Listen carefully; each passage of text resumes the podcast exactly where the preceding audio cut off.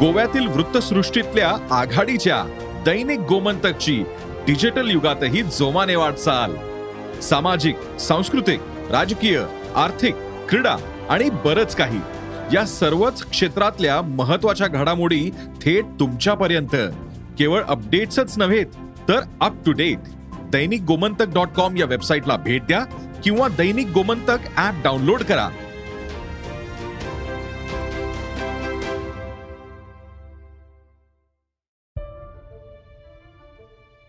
नमस्कार मी भूषण करंदीकर. सरकार नावाच्या राजकारण या विशेष पॉडकास्टमध्ये आपल्या सगळ्यांचं स्वागत. नितीन गडकरी. नितीन गडकरी हे दिल्लीतलं एक असं नाव आहे की ज्यांच्या सुपरफास्ट मार्गामध्ये सातत्यानं स्पीड ब्रेकर येत गेले. एकातून सुटत नाही तोवर दुसरं संकट उभं. ही त्यांची अवस्था आहे. तरीही न डगमगता संयमानं ते पुढे जातात हा इतिहास आहे.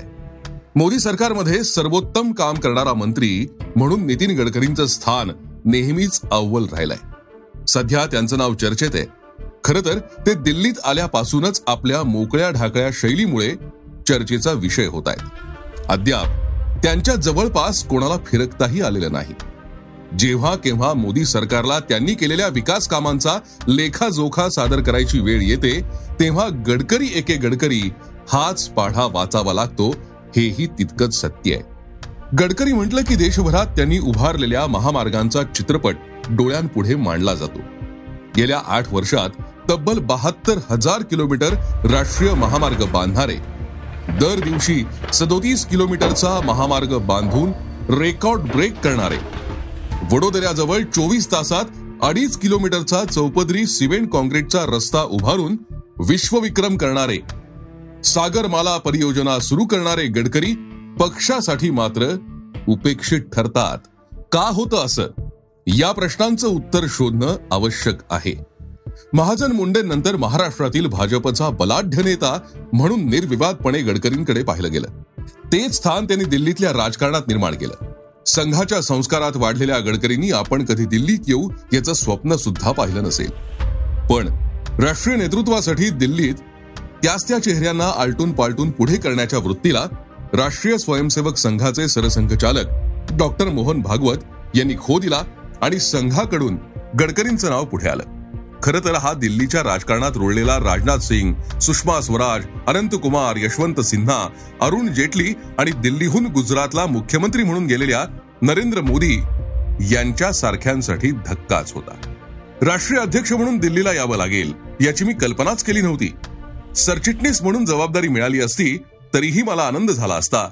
असं डिसेंबर दोन हजार नऊ मध्ये पदावर आरूढ झालेले गडकरी सहज बोलून गेले. एक गोष्ट मात्र खरी. नागपूरच्या शैलीत रोखठोक बोलण्याचे परिणाम गडकरींना सतत भोगावे लागले.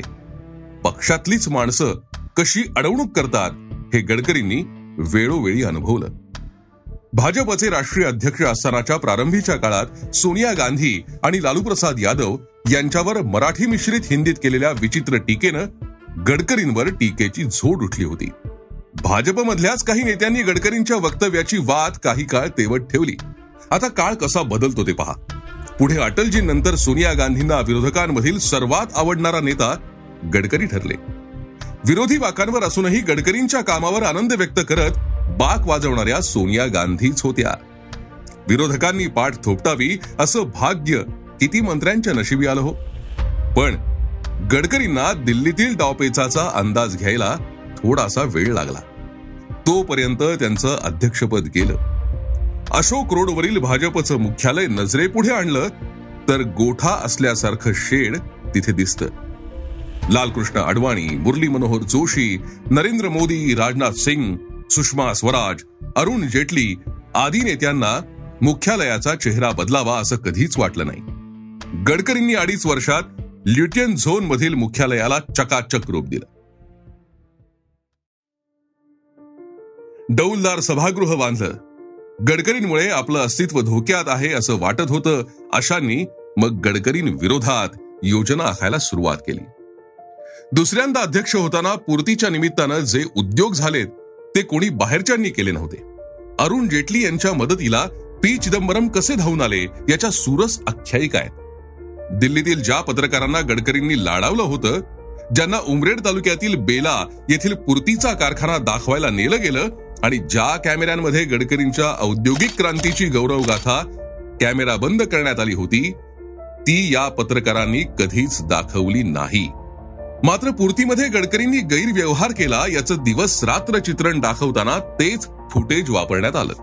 नंतर गडकरींना अध्यक्षपदाचा राजीनामा द्यावा लागला. गडकरी हे दिल्लीतील असे एकमेव नेते आहेत की त्यांच्या सुपरफास्ट मार्गामध्ये सातत्यानं अडथळे आणले गेले आणि आणले जातात. एकातून सुटत नाही तर दुसरं संकट उभंच राहतं. अशी त्यांची अवस्था आहे. तरीही न डगमगता ते संयमानं पुढे जातात.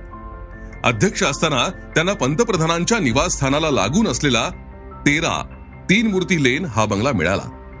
मे दोन हजार चौदा मध्ये ते मंत्री झाले. त्यानंतर त्यांच्या घरावर हेरगिरी करण्यात आली. गडकरींच्या दिल्लीतील वाड्यात थेट डायनिंग टेबलपर्यंत कोणतीही व्यक्ती सहज जाऊ शकते. भेटायला येणाऱ्यांवर त्यांनी कुठलीही बंधनं लादलेली नाहीत. जुलै दोन हजार चौदाच्या शेवटच्या आठवड्यात गडकरींच्या घरी हेरगिरीची अत्याधुनिक उपकरणं लावण्यात आली असल्याचं आढळलं. गडकरी यांच्या घरातील हेरगिरी प्रकरणाकडे त्यावेळी संपूर्ण देशाचं लक्ष वेधलं गेलं. डॉक्टर सुब्रमण्यम स्वामी यांनी हेरगिरी केव्हापासून सुरू आहे याबाबत प्रतिक्रिया देणं आणि त्यामागे कोण आहे याची शक्यता वर्तवणं. चार वेळा संसदेचं कामकाज तहकूब होणं. विरोधकांनी जेपीसीची म्हणजे संयुक्त संसदीय समितीची मागणी करणं. इतकं सगळं झाल्यानंतर तत्कालीन गृहमंत्री राजनाथ सिंग यांनी यात काहीच तथ्य नसल्याचा खुलासा केला. प्रकरणात तथ्य नसतं तर तेव्हाच्या परराष्ट्र मंत्री सुषमा स्वराज यांनी अमेरिकेचे परराष्ट्र मंत्री जॉन केरी हे भारत दौऱ्यावर असताना अमेरिकेच्या गुप्तचर संस्थांकडून भारताची कोणत्याही प्रकारची हेरगिरी सहन केली जाणार नाही असा इशारा दिला नसता.